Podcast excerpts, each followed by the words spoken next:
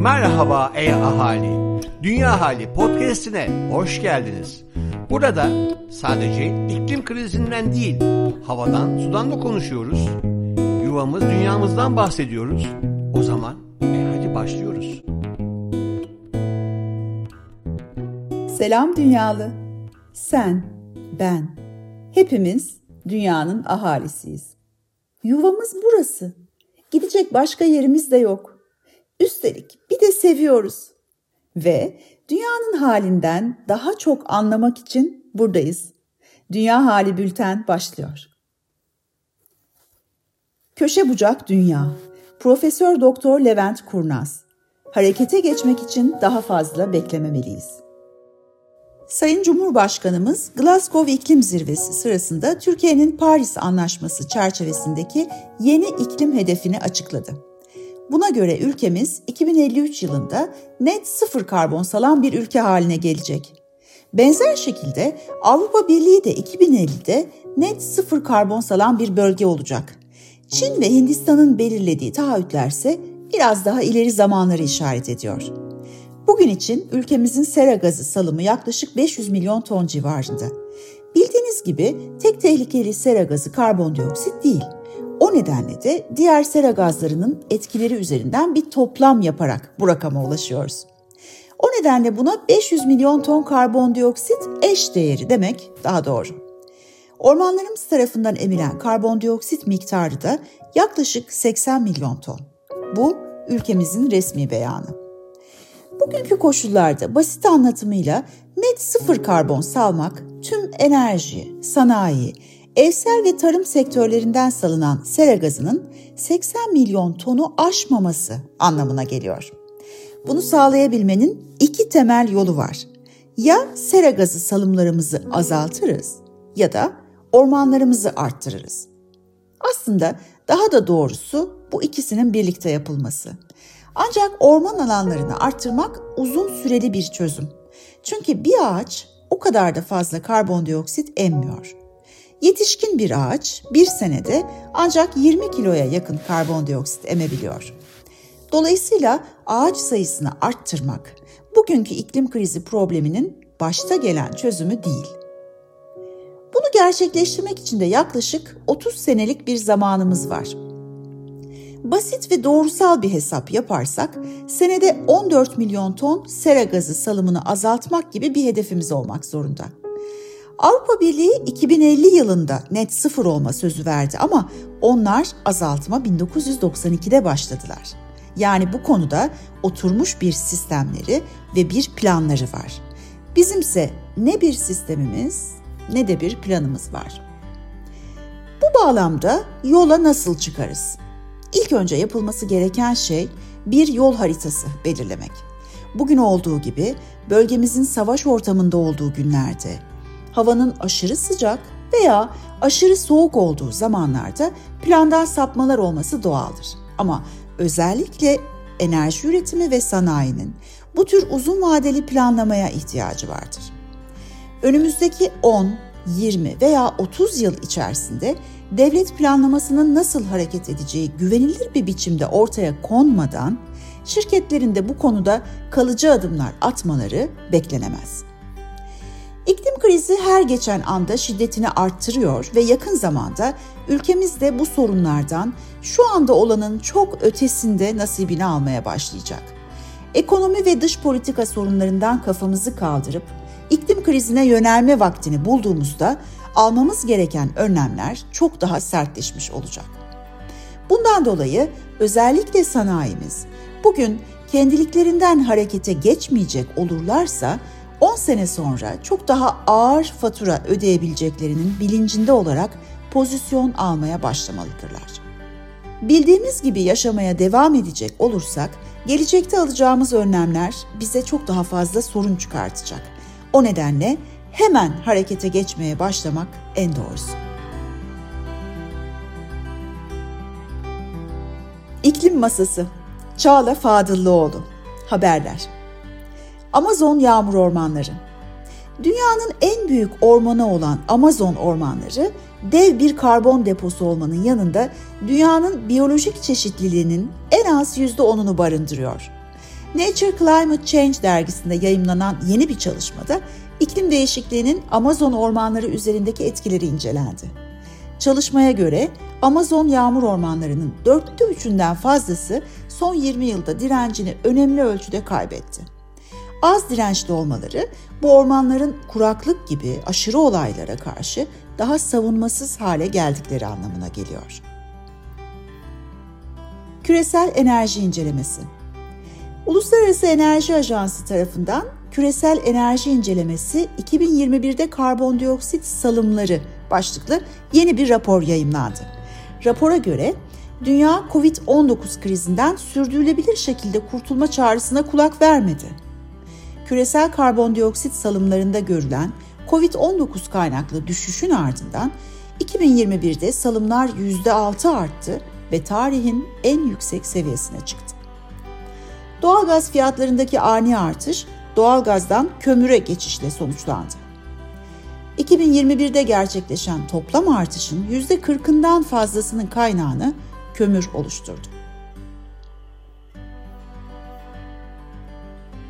Orta Doğu ve iklim krizi Dünyanın iklim krizine karşı en savunmasız bölgelerinden biri olan Orta Doğu, son yıllarda giderek daha fazla aşırı hava olayına maruz kalıyor.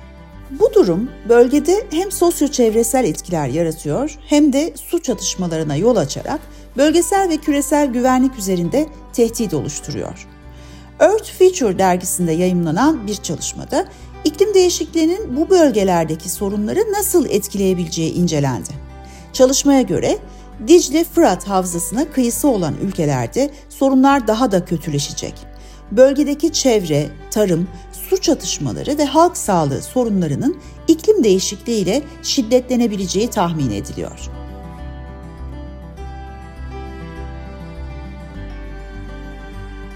Yeşil Köşe, Kıvılcım Pınar Kocabıyık, Hızlı Moda. Moda sektörü bireylerin tercihlerinden belki de en hızlı şekilde etkilenen sektör.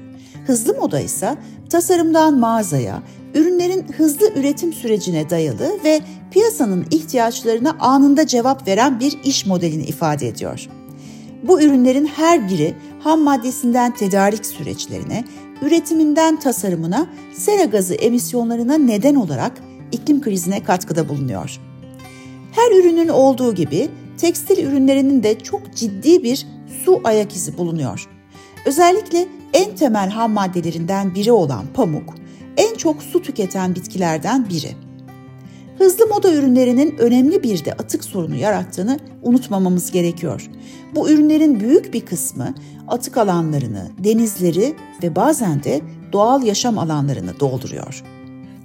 Sera gazı emisyonlarının yaklaşık %10'unun moda sektörünün sorumluluğunda olduğu tahmin ediliyor.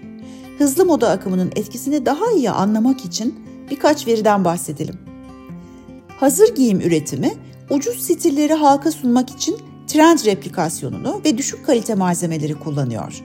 Hızlı moda, çevreye verdiği zararla ekolojik bütünlüğü, adil olmayan ücret politikaları ve çalışma şartlarıyla da sosyal adaleti tehdit ediyor. Sektör orantısız şekilde kadınları güçsüzleştiriyor. Üretimi gerçekleştirenlerin %80'inin 18 ila 24 yaşları arası kadınlar olduğunu, bu kadınlarınsa çok uzun saatler boyunca uygunsuz ve tehlikeli koşullarda çalıştığını görüyoruz. Dünyada her yıl yaklaşık 80 milyar parça kıyafet üretiliyor ve yalnızca Amerika Birleşik Devletleri yılda 10 milyon kilogram kıyafeti çöpe atıyor. Araştırmalara göre hızlı moda küresel su tüketiminin %20'sinden sorumlu. Klasik bir cin ortalama 69 kilometrelik bir otomobil sürüşüyle eş karbon ayak izine sahip. Bir başka tekstil ham maddesi olan polyester üretimi için yılda ortalama 70 milyon varil petrol kullanılıyor. Hızlı moda tüketimi bir taraftan da feminist bir konu.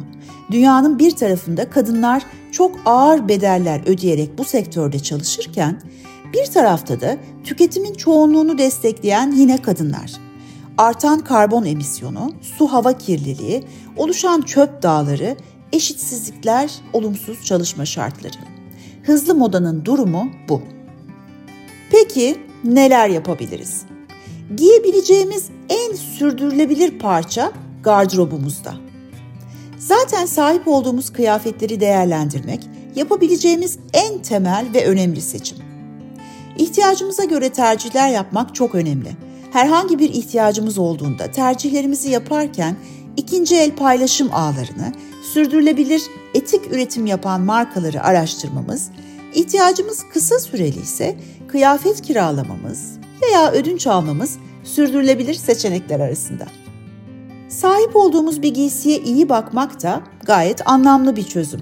Yıkama ve kullanım talimatlarına uymak, herhangi bir hasar durumunda dönüştürmek ve tamir etmek, kullanım tarafında benimseyebileceğimiz sürdürülebilir bakış açıları arasında. Bundan sonra ikinci el ürün satan, paylaşım ekosistemini destekleyen, ileri dönüşüm yapan markalar ve çabalar giysilerin yeniden kullanımını arttıracak. 21. yüzyılda daha çok, daha çok yerine daha anlamlı öne çıkacak. Nesnelerle, eşyalarla kurduğumuz ilişki değişecek. Kimse durmadan yeni şeyler alarak, tüketerek mutlu olamıyor aslında. Mutluluk ve huzur anlamlarda, yaşanmışlıklarda.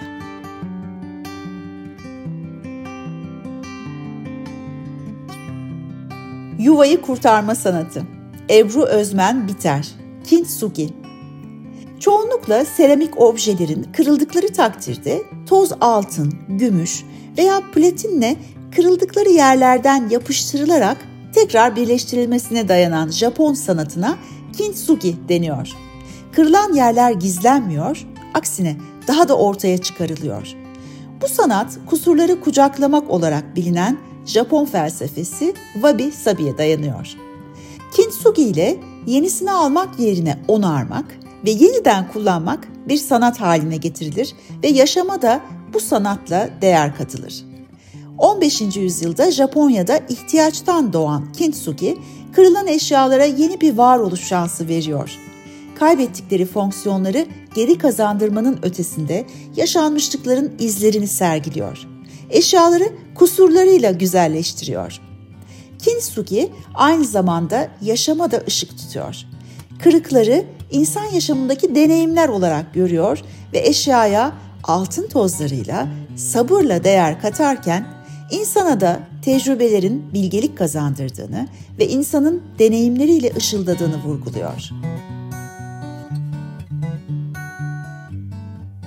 Yuvam Dünyalılar ne yapıyor?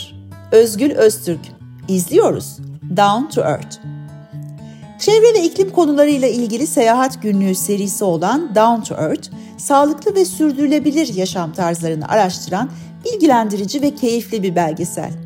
Down to Earth, Fransa, Porto Rico, Londra, İzlanda, Costa Rica, Peru, Sardunya ve Ikuita gibi dünyanın farklı köşelerinde seyahat, yaşam deneyimi, doğa, yeşil enerji, sağlıklı gıda, sürdürülebilir yaşam uygulamaları temalarına odaklanıyor. 2022'de ikinci sezon bölümlerinin gelmesi beklenen Down to Earth belgeselinin 2020'de gösterime giren ilk sezon 8 bölümünü Netflix'te izleyebilirsiniz. Haftaya görüşmek üzere. Sevgiyle kalın.